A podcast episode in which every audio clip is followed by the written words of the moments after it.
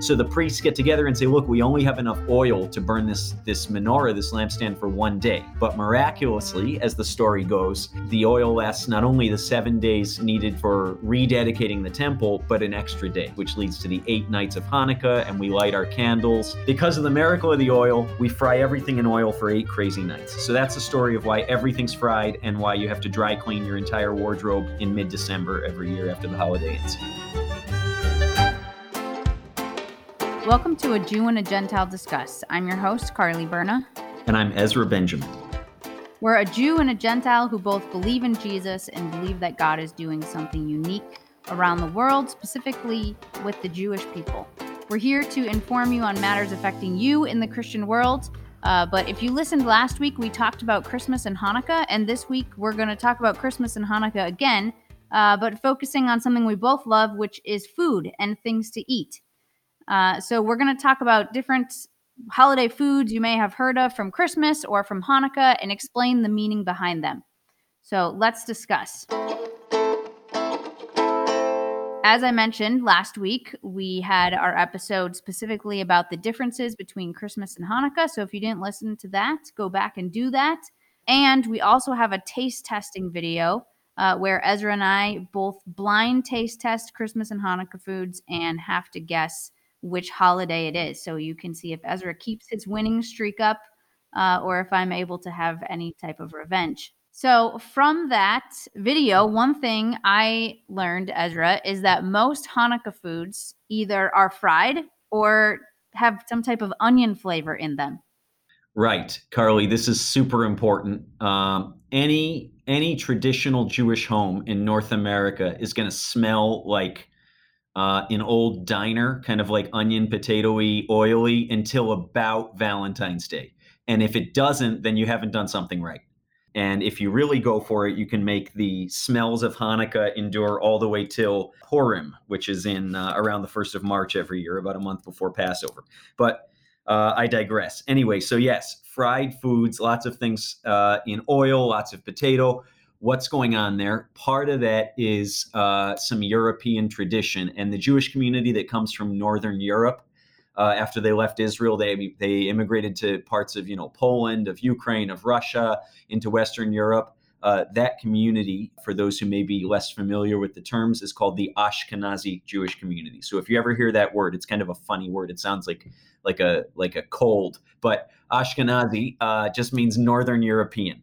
And so, typical to Northern European cuisine is going to be lots of onion, lots of potato, lots of kind of stick to your rib things so that our people could survive through the Siberian winters. So, you got to put on all the fat in Hanukkah so you make it till Passover in spring. But uh, before we get into specifically the Ashkenazi uh, Hanukkah foods, why is everything fried in oil? Well, one, it tastes delicious and two it gives your mother and grandmother a reason to say you've put on a little weight this year haven't you? Which they always say after they push food for eight crazy nights and then it's you know you're looking a little pudgy. But anyway again i digress. So why is everything fried? It goes back to the story of hanukkah.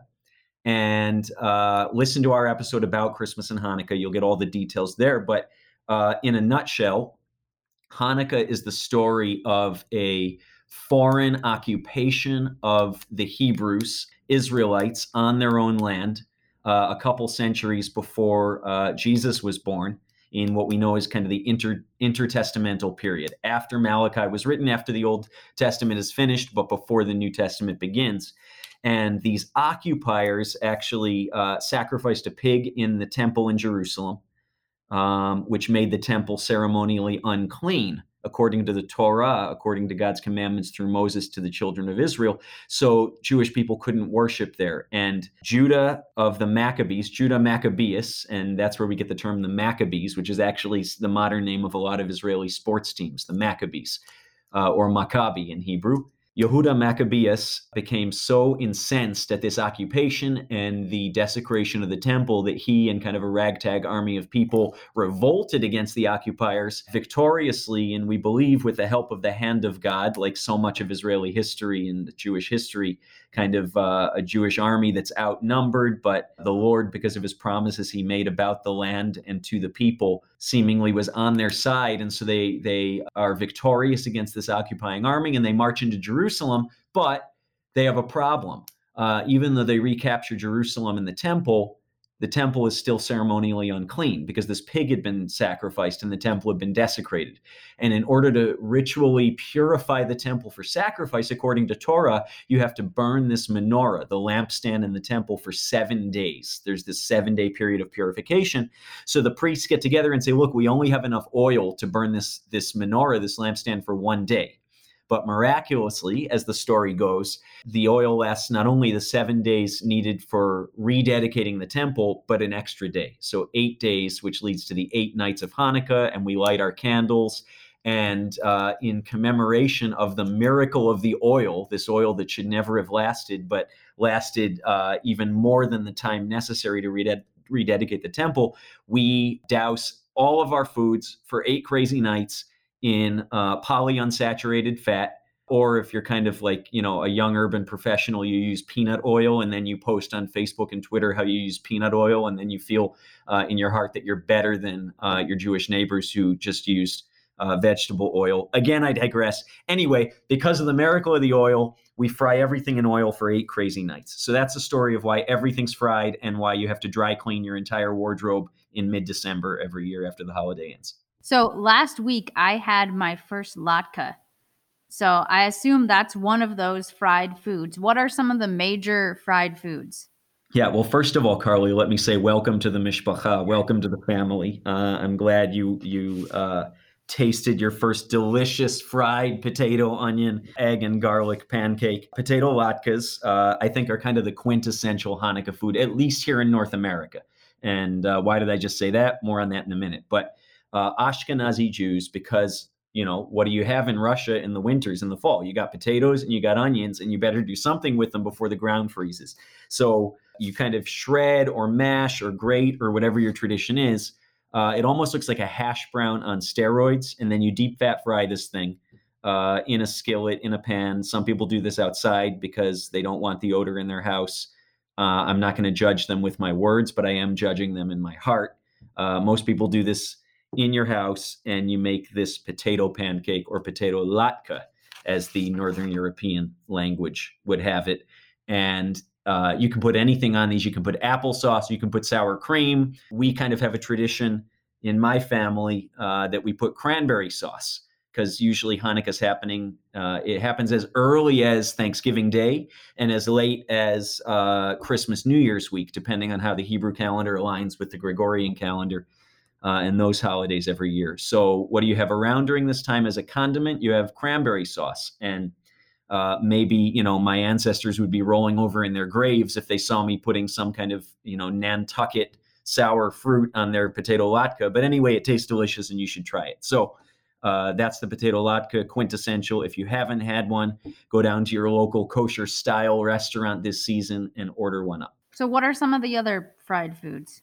Yeah, so uh, moving kind of out of the Ashkenazi tradition for a minute and looking at the one of the other main uh, Jewish people groups in the world or sub communities in the Jewish people, uh, and that's called Sephardic. No, I didn't just almost say a naughty word. Sephardic comes from the word Sepharad, which is uh, in Hebrew what referred to um, kind of North Africa and the Mediterranean region. So after the Jews leave Israel a couple millennia ago, destruction of the Second Temple, this worldwide dispersion of, of Jewish communities, some went to Northern Euro- Europe and they became the Ashkenazi.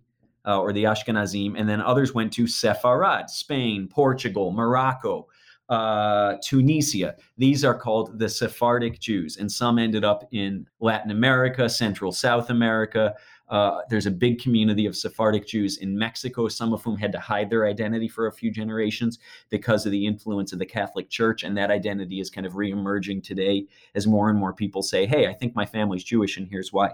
So the Sephardic communities eat another food, which isn't necessarily exclusive to the Jewish community, but it's kind of synonymous with Hanukkah and the holiday season, and that's called a buñuelo. So if you think back, you know, you went to the state fair or wherever to a local carnival growing up, and you got a funnel cake, right, which was just dough, deep fat fried in oil, kind of thin, uh, and then coated in copious amounts of cinnamon sugar. Uh, same idea. A buñuelo is a typical Sephardic holiday food. You'll fry these up. Uh, you never make just one. You never make just 10. You make enough for uh, everybody in the family to eat. until they enter a diabetic coma. And that's why you need coffee. More on that in a few minutes. But uh, the buñuelo, uh, friends of mine are Sephardic actually here in Phoenix, where we uh, live. And uh, a few years ago on Christmas Eve, it was still Hanukkah time. So they said, let's have uh, kind of a Hanukkah slash Christmas Eve uh, family get together. My mom was in town and they made buñuelos. And my mom starts telling stories, you know, like a typical Jewish family would do. Ezra was in this musical when he was growing up, and Ezra got these scores on his tests growing up. And she starts doing all of this, you know, the, the family boasting. Carly, I stress ate seven buñuelos in a half hour. Like I couldn't stop. I was like, this has to end now. And so to numb my emotions, seven. So my family's Ashkenazi, but that day I felt Sephardic. Anyway, those are the buñuelos. And then another Hanukkah food I've heard of, I've never had though, is a jelly donut. Right. What's the deal with jelly donuts on Hanukkah? Why can't you just go down to Dunkin' Donuts and pick up your watery coffee with the awkward cream and get a jelly donut any day? Well, these aren't just any jelly donuts, Carly. They're typically more uh, round. And what? Where did this come from? It didn't come from Boston with Dunkin'. It actually came from Poland uh, a few centuries ago and eventually made its way to Israel, where it's become synonymous with Hanukkah as the quintessential Israeli Hanukkah food. A big portion of the Israeli Jewish community a couple generations ago was from Russia and from Poland. And so the ponchik, or the Polish donut, which is, of course, as we know, you know, coated in sugar or powdered sugar and then filled with a raspberry, strawberry, whatever European berry. I can't think of the berry that IKEA has, but that sauce that they sell and they pump the aroma of it through all of their stores, that also works in in a jelly donut. Anyway, this came from Poland and made it ah lingonberry. That's what it is. IKEA pumps their stores full of lingonberry to subliminally convince you to buy more things, but you can also put it in a Hanukkah jelly donut. And uh, this made its way from Poland down into Israel and became what's known as sufganiot, which are just jelly donuts, Hanukkah jelly donuts in modern Hebrew. So anywhere you go on the streets of Israel during Hanukkah time, you're not going to find uh, buñuelos, most likely, other than in a few isolated communities. And you're not going to find potato latkes, even though that's what I grew up with. And that to me means Hanukkah. You're going to find jelly donuts. Every street corner, every kiosk, every grocery store is going to have these mounds of donuts. Uh, which really become kind of disgusting about 20 minutes after they're out of the fryer, but we eat them anyway for eight days. And uh, this is the typical Israeli tradition. So latkes, buñuelos, sufganiyot jelly donuts. Those are some of the fried foods of Hanukkah. So then people are very familiar with, whether they've played it or not, that at Hanukkah there's this game that you play with a dreidel. And then I think uh, like kids exchange little chocolate coins or something, right? Yeah, Carly, the coins are called Geld, which is actually the word. It's still used, I think, in Germany, some other places. It's a Yiddish word or a Germanic word, and it just means money. It means coins. And so, uh, in more modern tradition, you see these things made out of chocolate, and there's delicious Hanukkah gelt, and then there's the Hanukkah gelt you get at the dollar store, which sort of like stick to the roof of your mouth, and you can't get that off until uh, February, just like you can't get the oil out of the walls of your home. So I recommend investing in the $1.99 gelt and not going for the 99 cent ones. You'll be sorry. But anyway, try the gelt why do we have coins what the heck why are we keeping you know chocolate money around the house and it goes back to the game of dreidel so centuries ago in europe uh, in jewish tradition you're always trying to figure out how to tell the story of our people and you know more specifically the story of god's deliverance of our people throughout history to your children but at the time, during the pogroms, and then even before that, other people who were hostile to Jewish communities didn't want Jewish people talking about Jewish things. And so Jewish community members developed the game of dreidel. And they would spin this dreidel into the people around who weren't familiar with what was happening. It just looked like gambling. It looked like they're playing a gambling game with their kids, and whoever wins gets some money. But what they were actually doing, because of the letters on the dreidel, it's an acronym in Hebrew and it means Nes Gadol Haya Sham, which means in English, a great miracle happened there. And so, depending on which uh, letter the dreidel fell, you would either lose your chocolate coins or at that time your regular coins, or you would gain them. And the kid's goal was always to get the gimel, the one that kind of looks, you know, it's pronounced like a G because that you think gimel, gimme. And so if you got the gimel, gimme everything, I win all the coins. But what these communities were really doing in playing this kind of gambling game was passing on the story of Hanukkah from generation to generation in a very secretive way. And so today, you know, you see it everywhere. Adam Sandler sings about it.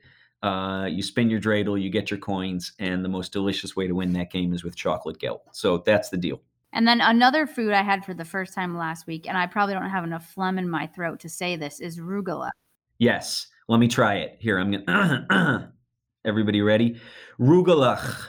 See, it has to sound like you have a severe sinus infection or something to say it right. Rugelach or ragala, if you're a New York Jew, like my family is, uh, are these cream cheese based uh, pastries that look like little horns. Uh, and you fill it again, as with pretty much every Jewish holiday dessert, uh, with tons of brown sugar and raisins or walnuts and cinnamon. And you roll these things up, you make them. The more cream cheese, the better. Don't want to brag, but my mom definitely makes the best rugelach on the face of the earth. And if any of you want to try them, well, you can't because I'm going to eat them all. But I'm telling you, they're delicious. And that's another typical food. You see that all year round, actually, Carly, uh, but especially at Hanukkah when we're all stuffing our faces with no regrets. So, are there any other Hanukkah foods that we didn't mention yet?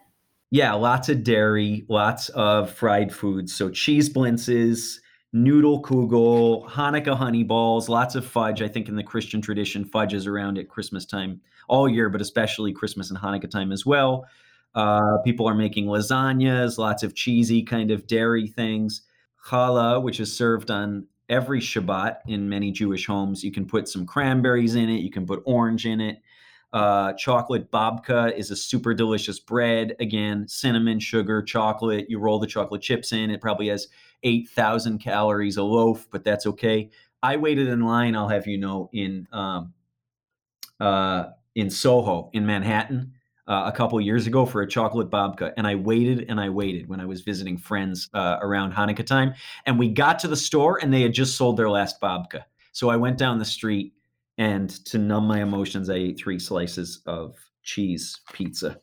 Uh, but you know, chocolate babka is delicious. And if you're seeing a theme here, these are all very calorious, mostly fried, lots of butter, uh, probably lots of trans fats, but you know, tis the season.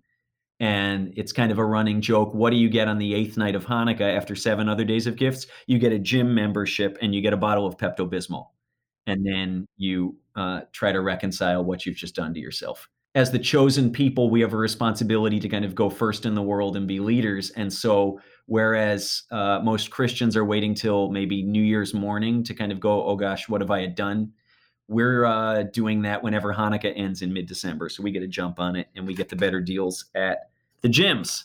FYI, that's our little secret, but now you know. So, are there any other uh, foods that you specifically had at, at Hanukkah, like just from your own upbringing?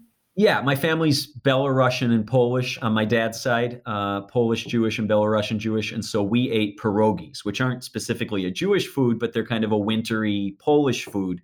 So that's again dough wrapped around potato or meat and filled with lots of fat, and then either boiled or fried, or my personal favorite, both.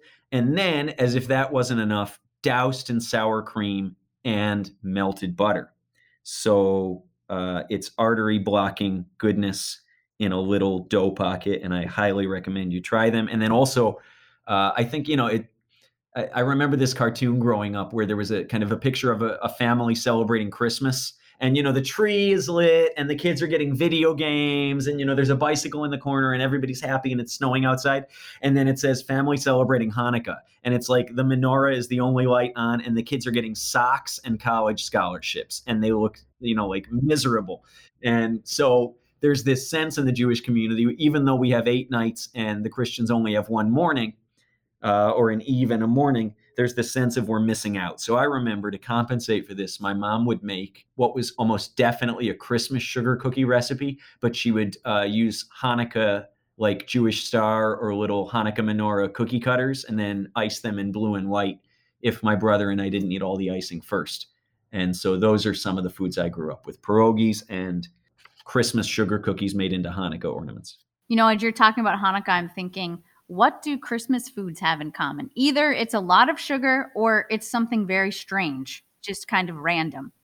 Well, I wasn't going to say it, but I'm glad you broached the subject. So let's talk about strange, weird uh, Chris- Christmas foods that Christians eat. First of all, chestnuts. Uh, fill me in, Carly. I'm confused. Chestnut. Yeah, I, I actually, I that's not a food that I ate a lot at Christmas, but it's definitely in a lot of Christmas carols. Um, chestnuts are one of the first foods eaten. They were cheap, so people could afford it. Uh, in some of the research as I was reading it, it said that nuns in Tuscany traditionally prepared Christmas dessert with chestnuts. And then from there, it just kind of continued the tradition on. But yeah, definitely something that people associate with Christmas. Right. I always see them, you know, I'm grocery shopping this time of year and you see that little like mesh sack of chestnut. Yeah. And I'm always like, who buys this? Yeah. But somebody obviously is, or it wouldn't be there. Anyway, okay, chestnuts. All right, well, let's get even weirder. Fruitcake. What's the deal with fruitcake? Again, another super strange food. Um, but back when dried fruit became a thing centuries ago, uh, it was it was very expensive. And so because fruitcake was something that was so expensive, you had to get this dried fruit and make it. It was something that people thought of like an indulgence and something the wealthy did. Why it's related to Christmas, that I don't know. But I think that once fruitcakes became mass marketed, you know, now you can get like a catalog in the mail and order all sorts of kinds of fruitcakes. People aren't that interested. People don't think of fruitcakes as like for the wealthy. It's like the thing that your grandmother makes that you don't want to eat and you kind of avoid.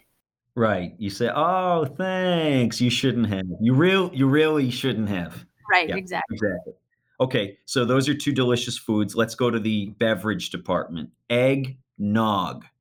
Uh, two words that probably shouldn't go together ever, but I actually like eggnog. Tell us tell us the story of eggnog. Yeah. Interestingly, again, when I was reading a little bit about eggnog, it said that this was George Washington's favorite drink. So who knew that? I didn't.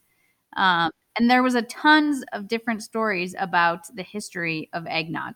Uh, I won't go through all of them because some of them, who knows if they're true or not. You know, everything you read on the internet's true. So I couldn't really figure out what was true. Um, but one of them was talking about similar to fruitcakes that uh, eggnog was created at Christmas and again considered a drink only for the wealthy because milk and eggs were expensive and uh, the common people couldn't afford them. So uh, eggnog was something that was, you know, again an an indulgence that people had made with milk, spices, or some type of alcohol added. Um, and then it came into America around the 18th century and not mass marketed. People still enjoy it. They sell it, you know, all the time in huge vats that I'm sure like Ezra buys um, and drink it at Christmas.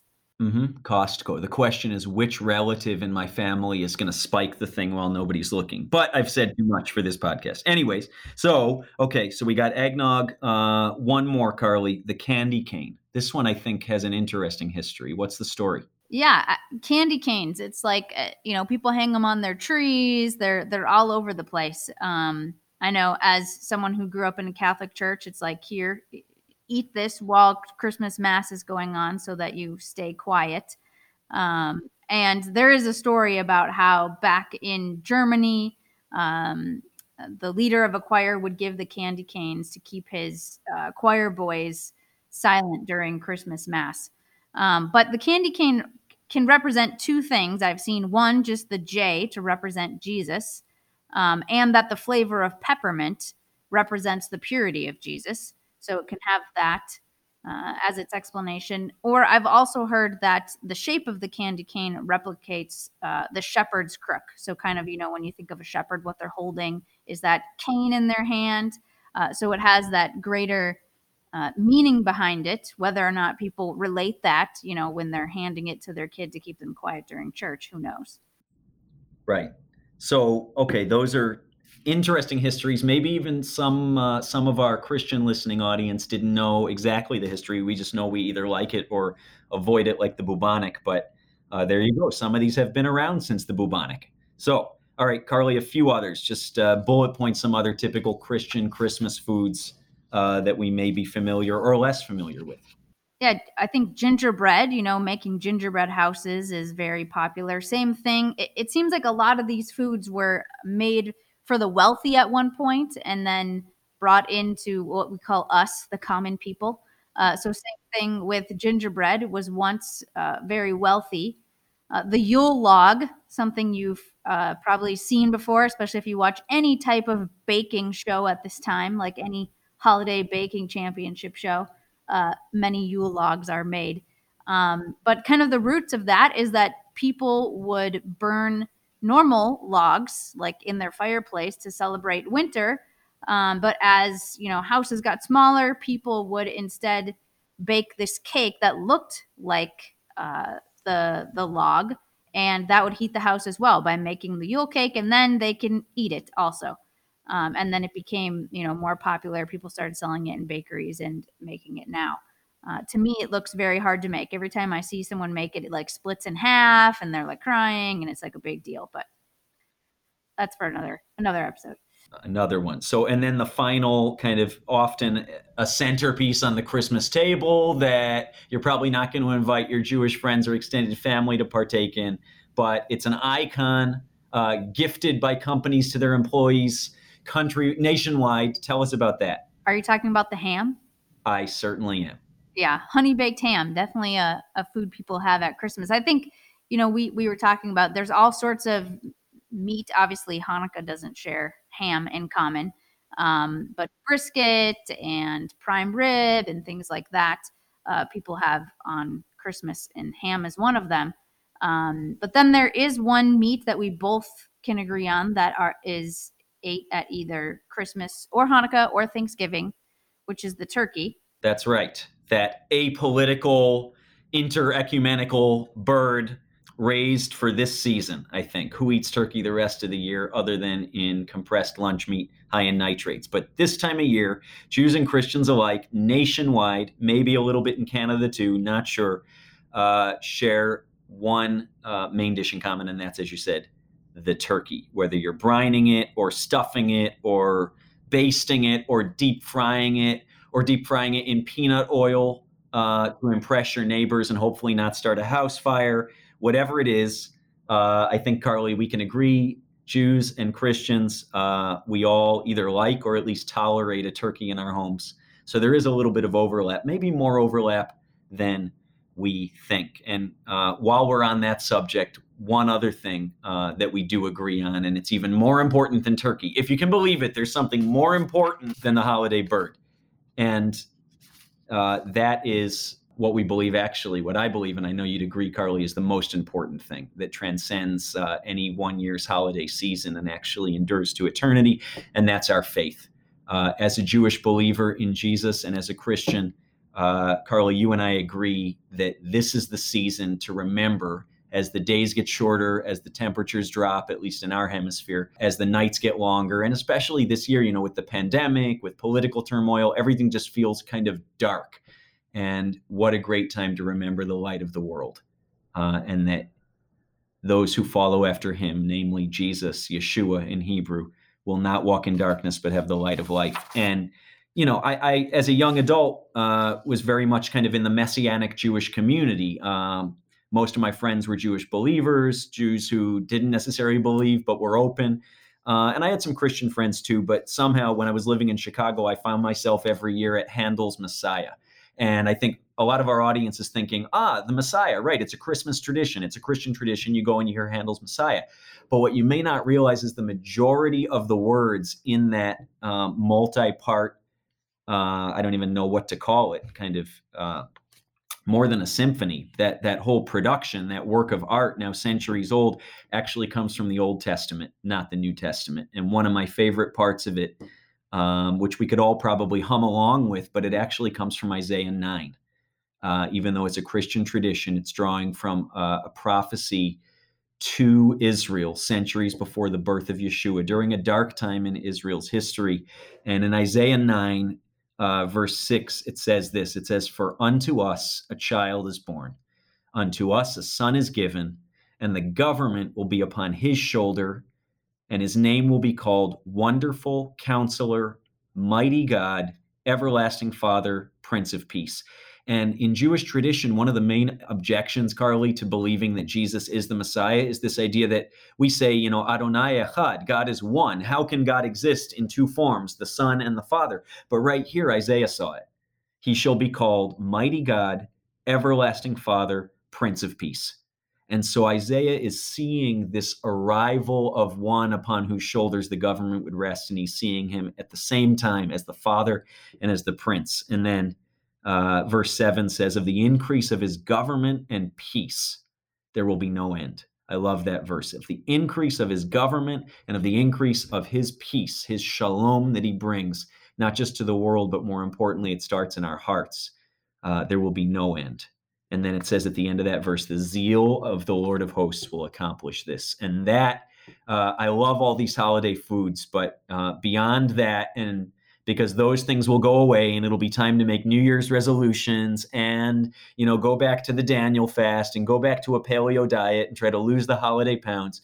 But what is going to endure through the new year and what i hope for those listening will endure is our awareness and gratitude that during a dark time god sent his son the Messiah to Israel, but not only to and for Israel, but because he loved the, the, whole world and he loved it so much that he wasn't willing that any should perish, but that through Jesus all should come to everlasting life. And so that's as we're celebrating and eating lots of celebratory foods, Carly, that's what we're celebrating, Jew and Gentile alike, through our shared faith in Jesus the Messiah. And it's the most important thing. I hope you listening at home know that too, that it really is beyond all the foods, beyond all the traditions, beyond all the differences, it's the most important thing that brings us together. Yeah, that's a great reminder. If, you know, we're, we're talking about histories of foods and all of that is fun and interesting, but um, you know, the history behind these holidays is what's the most important thing uh, to both of us and hopefully many of the people listening as well.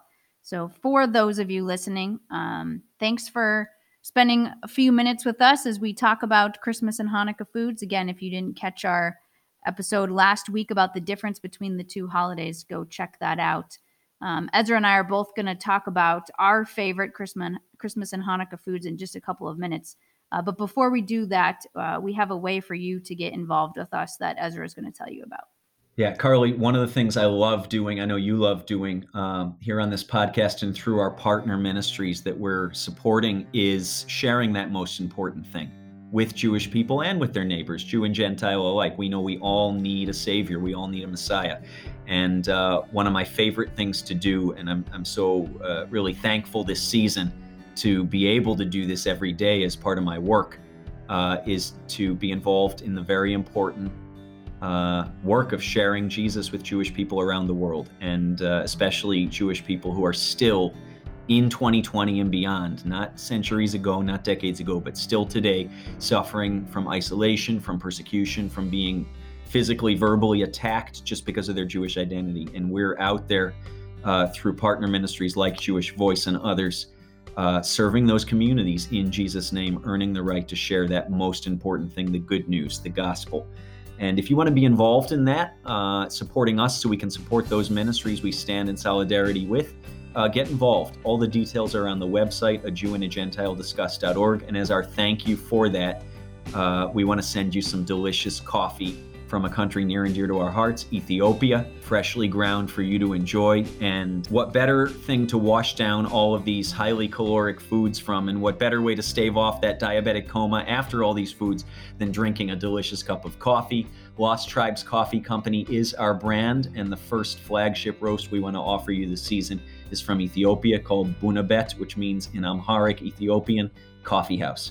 And that's our thank you to you for your partnership with us. Again, all the details are online, a Jew and a Gentile discuss.org. Thanks for getting involved.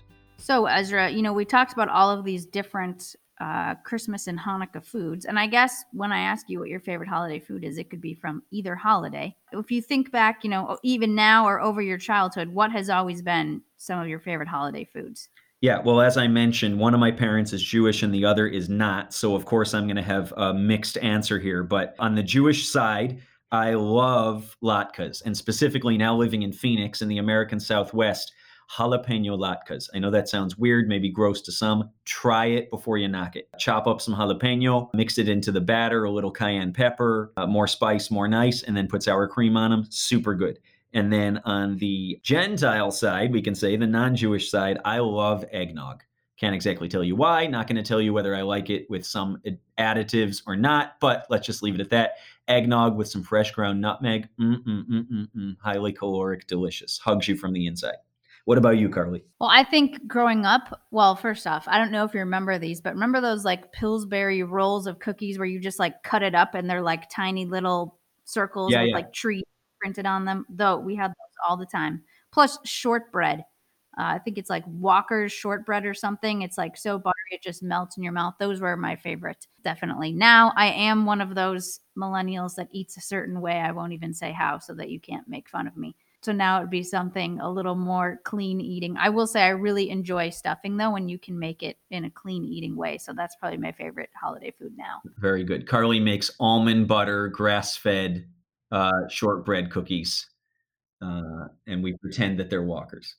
That's all I'll say about that. I'm not supposed to make fun. It's the holiday season, goodwill towards men. So, okay, I'll stop there. All right. Well, thanks so much for listening today. I hope you learned something. If you want to hear uh, any more of our episodes, you can check us out wherever you subscribe to your podcasts. Uh, you can leave a review, any comments or questions you have for us. You can also follow us on social media at the handle A Jew and a Gentile Discuss.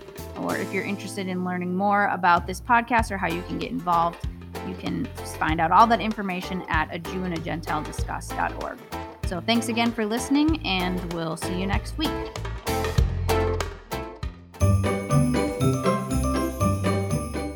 Hey, if you're looking to get into the holiday spirit, tune in to watch Carly and I blind taste test different foods from Christmas and Hanukkah.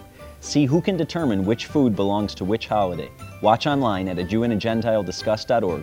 Merry Christmas and Happy Hanukkah. This show is a production of Jewish Voice Ministries International.